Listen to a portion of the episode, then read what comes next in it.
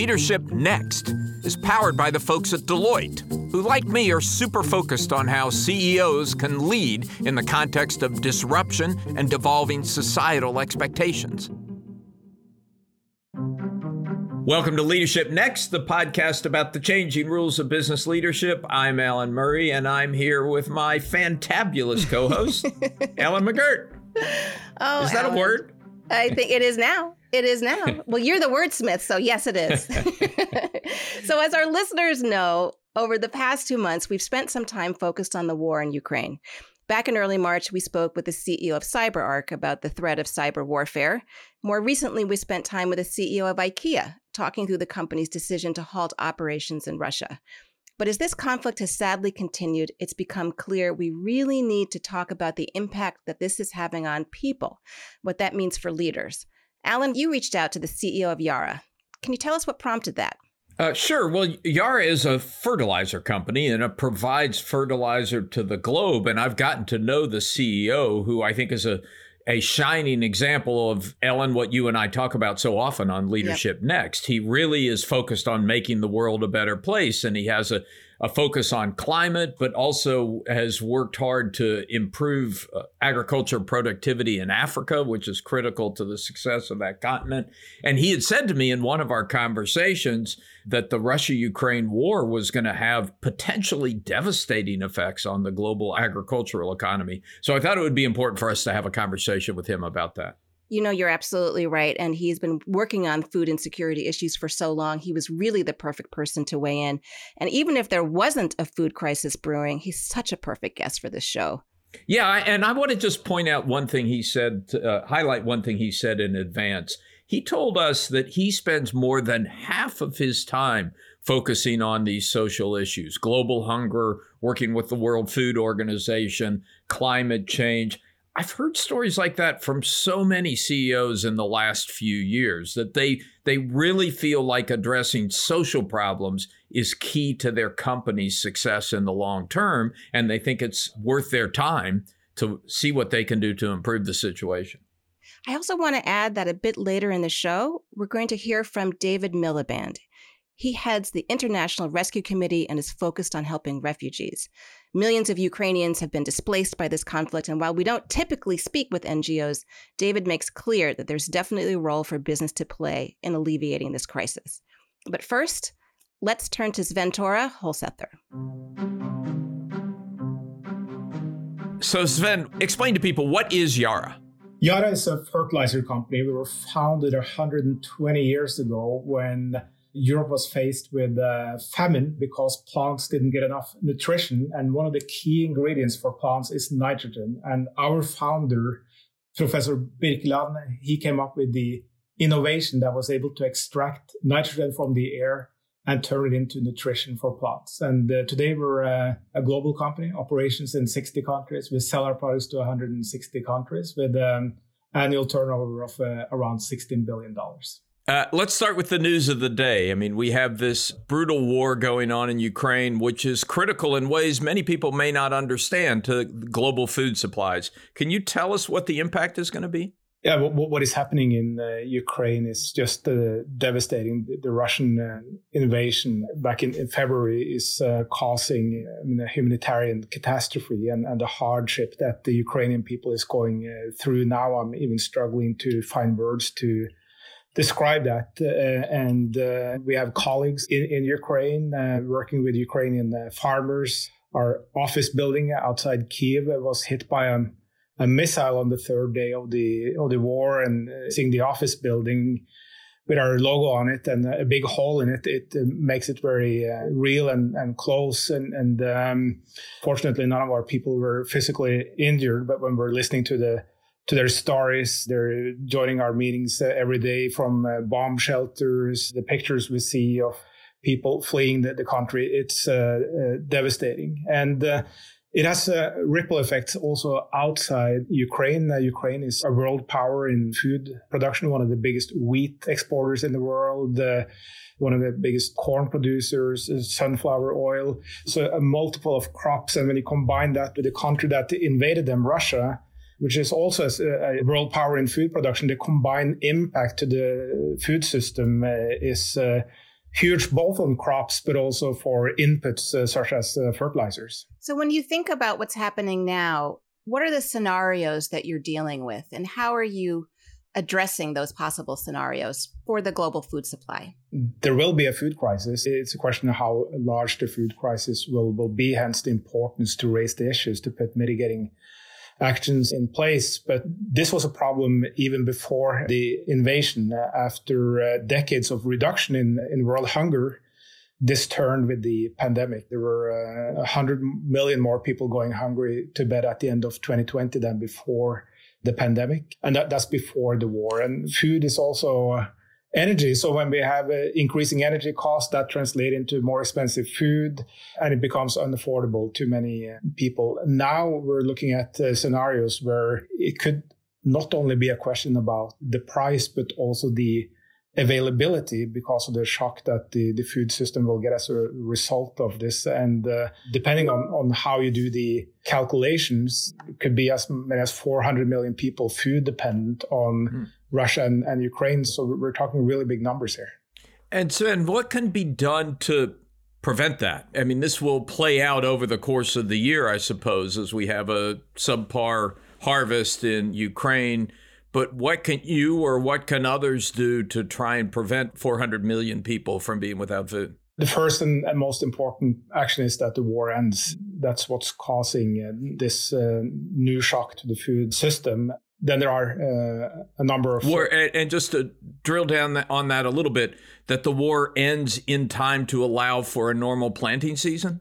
I think that's too late. Um, oh. The disruptions to the food system and, and the value chains that's already happened. So uh, it will not be avoided, but uh, definitely it can be reduced. There are some measures that we can take now in order to reduce the impact, uh, and, and that's doing uh, whatever we can to keep trade flows uh, going, both for food and for inputs, uh, and reducing uh, the impact of policy measures such as export bans and so on. If, if you go back to the 2007 2008 food crisis, 75% of the cost increases were a result of uh, export bans and, and preventing the free flow of food. I've uh, spoken with David Beasley, uh, who's heading up the World Food Program on several occasions. He was already $6 billion short before the war. And uh, he's been raising his voice to get some of the wealthiest individuals in the world to support uh, in, in, in reducing uh, hunger. I think it has to be a call to nations as well uh, to to step up their efforts and their funding to help immediately now to to reduce the impact. I can imagine that behind the scenes, CEO to CEO, leader to leader, there are extraordinary conversations going on around this crisis and what people need to do. Can you give us a flavor of the kinds of conversations that are happening behind the scenes and where the resistance is, where the concerns are, and where there are signs of hope, if possible? Yes, and it's important that uh, we engage from the business side, and uh, and I have been quite vocal on, on this for several weeks now uh, after the invasion of Ukraine on the uh, dilemmas and what this means for trade flows, especially in our business. Crop nutrients or fertilizers to help farmers. Half of the world gets its food because of uh, fertilizers. Uh, you know, plants need nutrition to grow, and uh, these are value chains and trade flows that have been developed over decades or even centuries. And and and Russia has a major role in that system. And uh, we're also sourcing from Russia. And I raised that dilemma early that, yes, I, I could stop sourcing right away, uh, but it has bigger implications uh, on uh, productivity for farmers. And um, I wanted to discuss that dilemma with national governments internationally uh, as well. What's the humanitarian effect of uh, stopping that because of the impact to, to food supply? And and what's the reaction to that conversation been? I mean, we've seen extraordinary, really unprecedented actions by companies in response to what happened in the Ukraine, cutting off their business ties with Russia. You're making a much more nuanced argument. Yes, take action against Russia, but don't take action that's going to cause people to starve elsewhere in the world. Exactly, and, and I feel it's important to, to uh, at least discuss that dilemma so that we understand the full implications of uh, what is happening to uh, the ability for farmers to grow food or the affordability of food. And again, it's the most vulnerable that will uh, be hit, the, the ones that have been hardest hit by climate, by COVID, and now also by by, by the cost of food. Uh, now, sanctions are in place, and of course, we will follow the, the sanctions, and we're, we're working uh, 24 hours a day, seven days a week in order to get new supplies of uh, minerals, but it takes some some time. You know, this is a much smaller crisis for, for Yara than it is for the world. And then uh, uh, it was important to raise the voice on and explaining the um, connection between energy, minerals, and, and food production and how that could impact food supply. I'm here with Joe Ucuzoglu, the CEO of Deloitte US, which is the sponsor of this podcast. Joe's one of the most thoughtful people I've met on the topics we discuss here every week. Joe, thanks for joining. Alan, pleasure to be with you.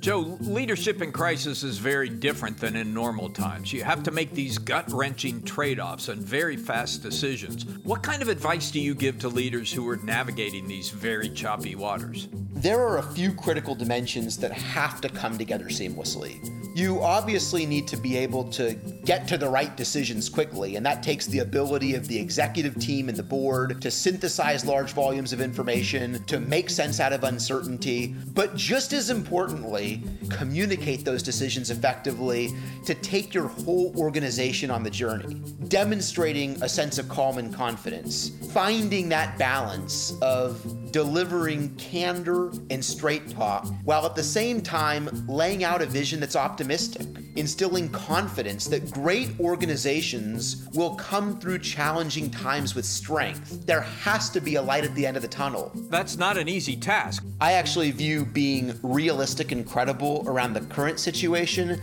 as the price of admission to be able to talk to your people about a more optimistic future.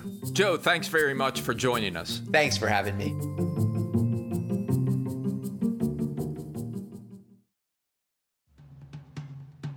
All right, as I mentioned earlier, the war in Ukraine has spurred more than one crisis.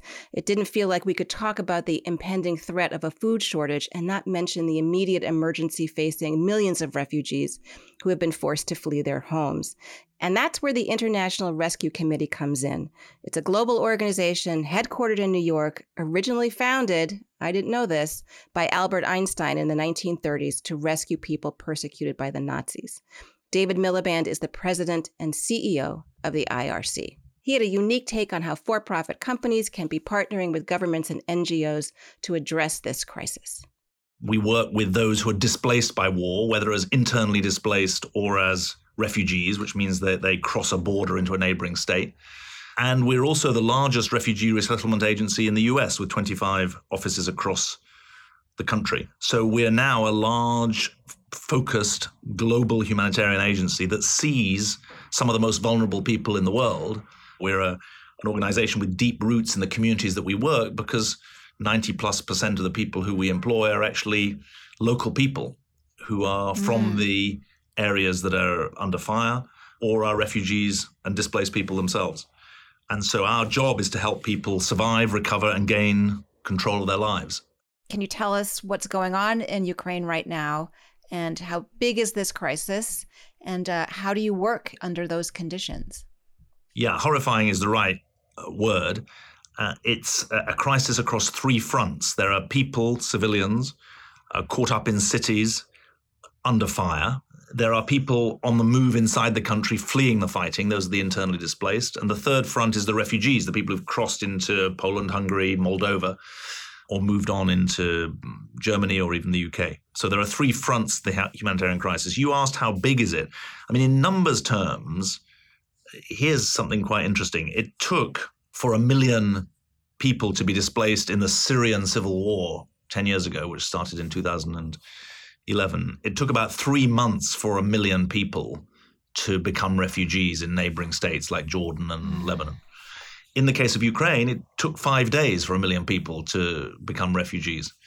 And essentially, what's happened today is that you've got four and a half million refugees from Ukraine into the neighboring states. You've got probably 8 million people displaced inside the country.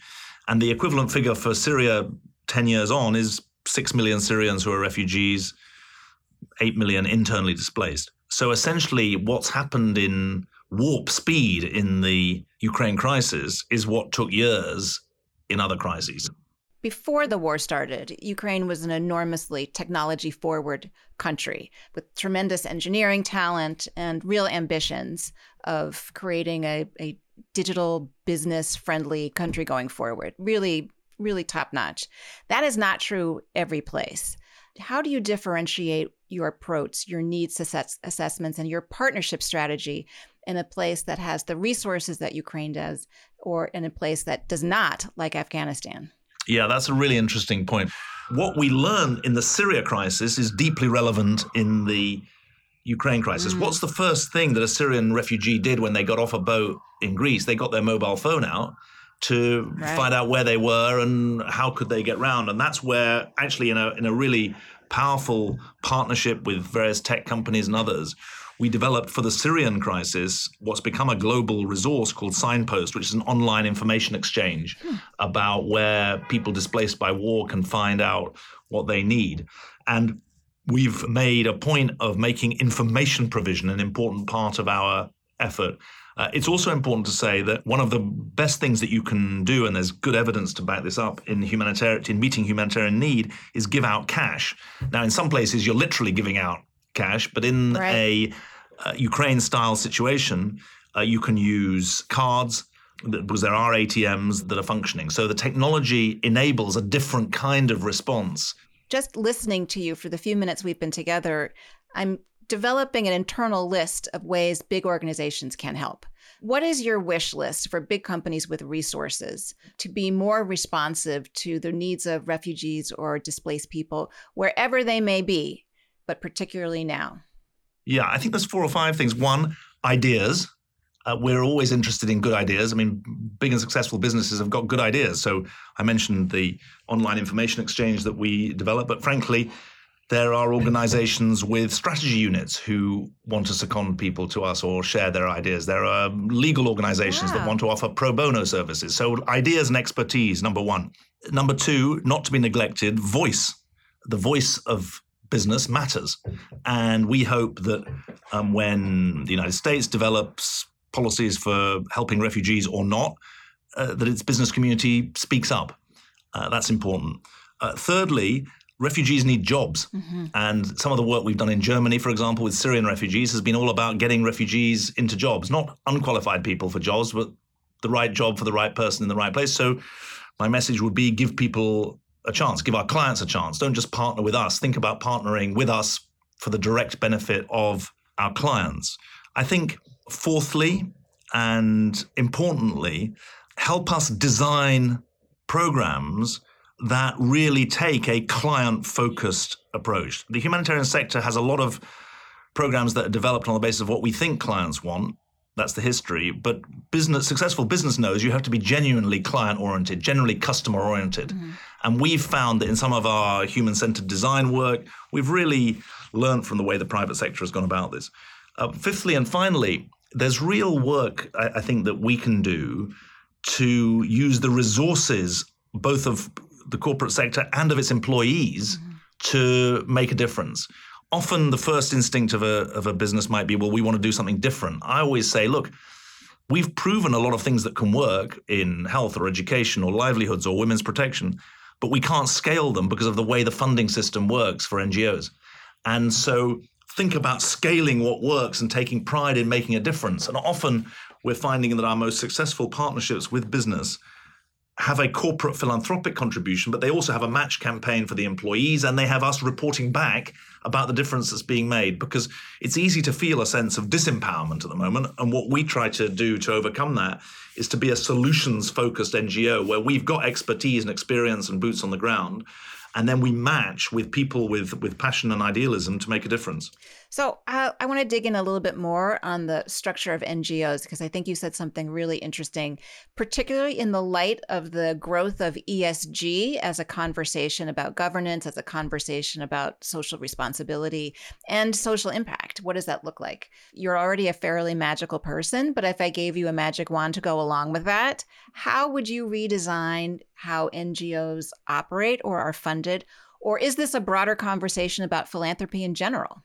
Well, I think it's a broader conversation about how the world works, really, in a way. I don't want to seem grandiose about it, but uh, just a couple of things. One, you mentioned ESG, and of course, the prior genesis of this was uh, CSR, corporate social responsibility. If I could wave a magic wand, it would be to say it would be to ban the word responsibility and insert the word results, so that we're talking about corporate social results, not corporate social responsibility.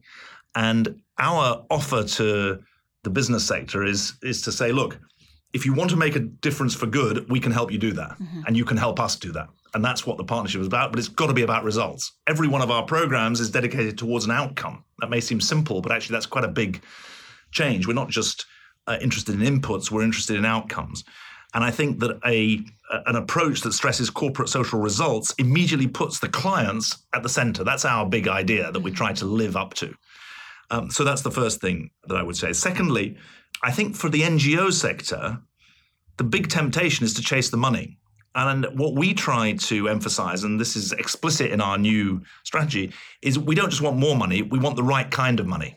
The right kind of money is outcome focused, it's client centered, it's multi year, because I think NGOs don't do themselves any favors when they say to the corporate sector, give us this money and we'll solve this problem in a year. Very few serious problems get solved in the space of uh, a year. So we emphasize the right kind of money and the right kind of partnership. Mm-hmm because the money is only one part of the partnership. That's why I answered your previous question by starting by talking about let's share ideas, uh, let's share experience, let's share expertise. Yes, let's take your money, but that's part of a wider conversation. We're a $1.2 billion organization. Three quarters of that money comes from governments, but the average length of a government grant is about 11 months. Yeah. And so it's a short term grant horizon. The average size of a grant is one or one and a half million dollars.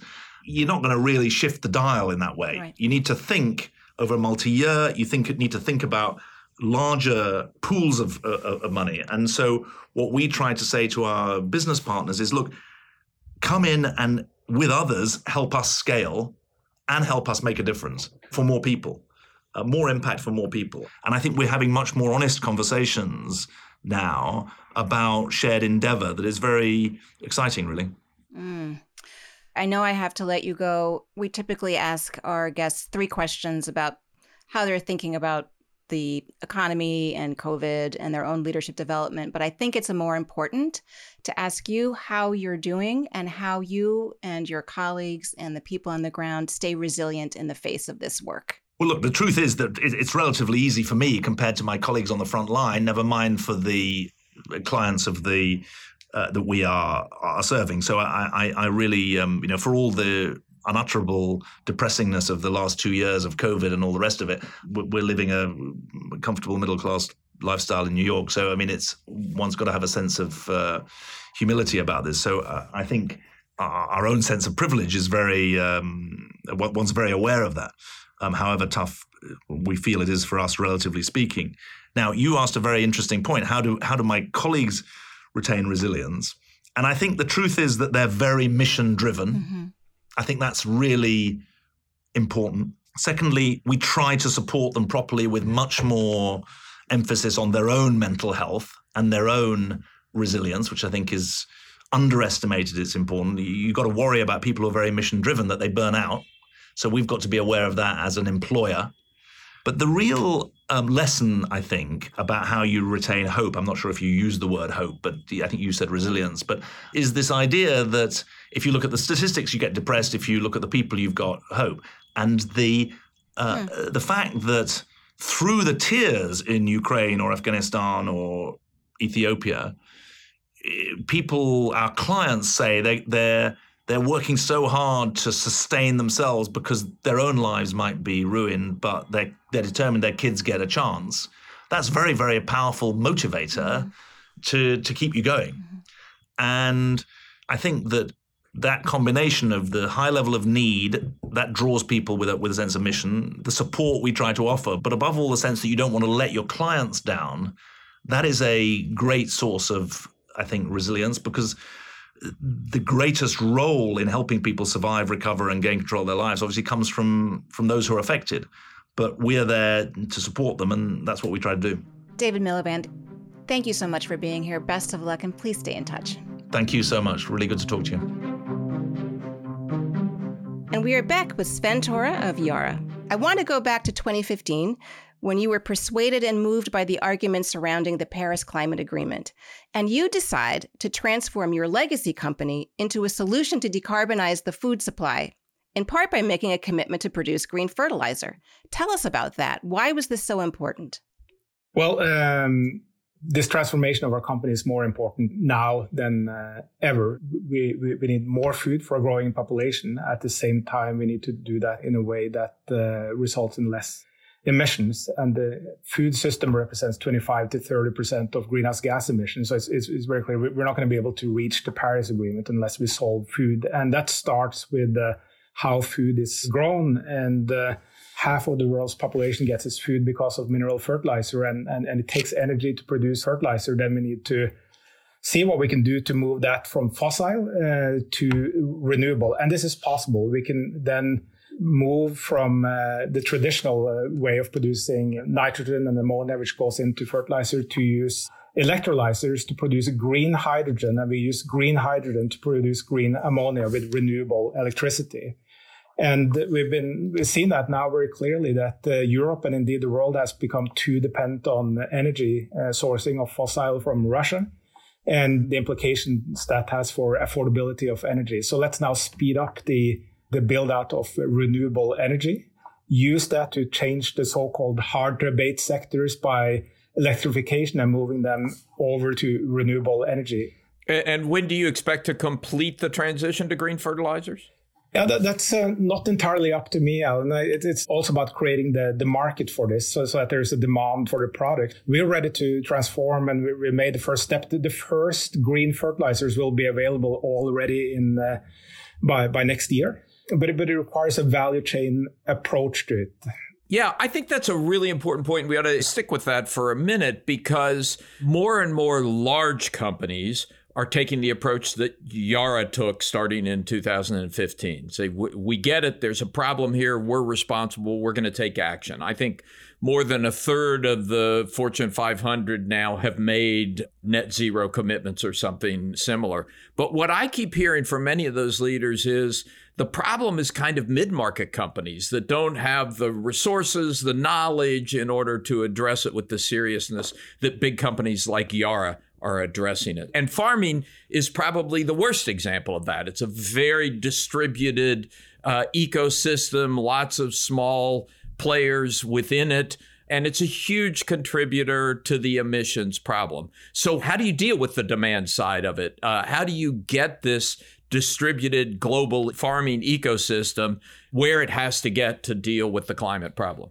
Exactly. And that's why it's so important that we now approach this on full value chains rather than seeing uh, everything in isolation. You know, but then we need to create the transparency on this so that uh, consumers understand how food is produced and how sustainable uh, it is. And, and what is too expensive for our company to do alone and what is also too expensive for the farmers uh, alone to to lift in terms of increased prices for green fertilizer. If you look at the full value chain, the cost is actually quite small. And that's uh, why it's so important that we have the discussion throughout the food industry. I'm working a lot together with uh, former Unilever CEO Paul Polman on getting that full value chain from input to retailers and, and, and the bigger food companies to enable the farmers to get a, a market for the products that are produced in a more sustainable way. So that's the responsibility, I think, on the larger companies to create an enabling environment to, to pull the mid and smaller size companies and farmers with them to, to make this transformation. Well, when you talk about it that way, and I'm not convinced that everybody fully sees the value of this work, and it's certainly there have been more skeptics earlier in the journey. It sounds like it's completely changed the way you operate as a CEO, that you spend more time cultivating these relationships, crafting um, these new deals, and, and blazing brand new trails here with folks than you did before. Can you talk about the leadership impact of this commitment and how the company has responded? Yes, and and, and uh, this is absolutely necessary, and I, I, think it makes a lot of business sense uh, as well because no company will prosper in a society that is not prospering. And frankly, we should have seen this four decades ago. Uh, the, the, scientists explained to us what would happen to the climate if we continued on on the trajectory of emissions. Yet we didn't do anything. So now only big scale transformations throughout whole value chains uh, will enable it. So, so what could have been done as fine tuning individually 40 years ago now has to be a collective approach. And that's why it uh, has to be CEO led. It has to be the value chain uh, approach to understand the, the totality. And, and that's uh, the commitment that all CEOs need to take now. That's a fascinating point. I mean, how much of your time would you say today you spend on the societal problem, the collective action problem, working with people who once upon a time where your competitors are working across the whole value chain to make progress on this. How much of your time does that take up and how does that compare to your predecessors of 20 years ago?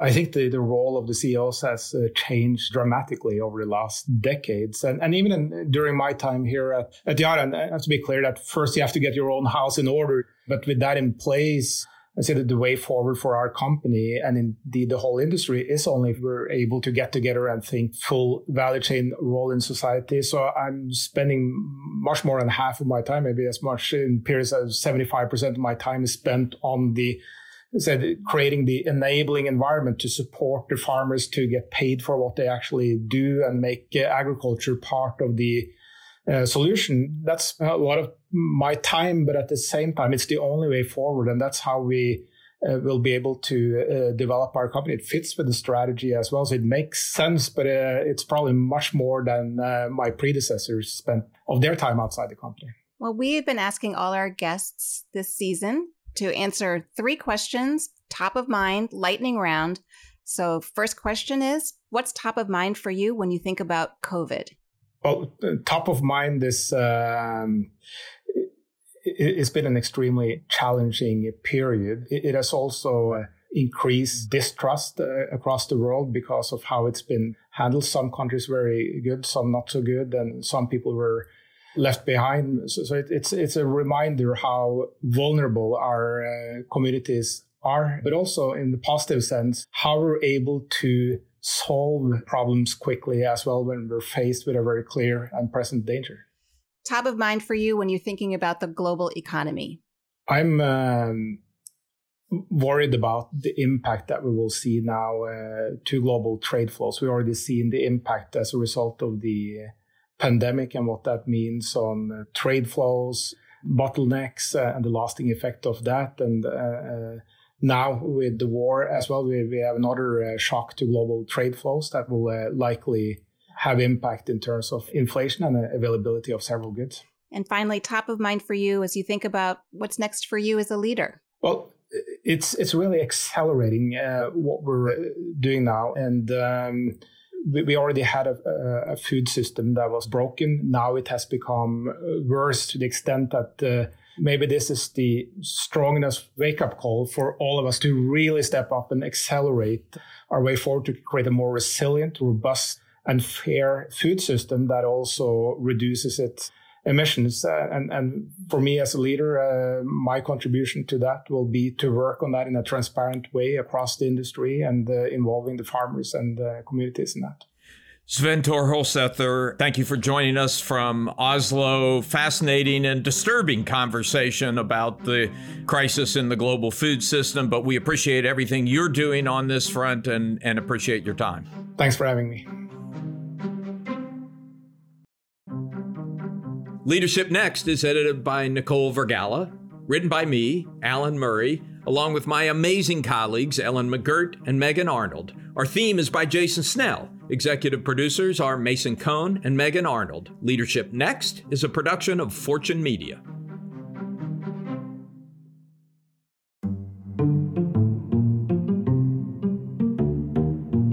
Leadership Next episodes are produced by Fortune's editorial team. The views and opinions expressed by podcast speakers and guests are solely their own and do not reflect the opinions of Deloitte or its personnel. Nor does Deloitte advocate or endorse any individuals or entities featured on the episodes.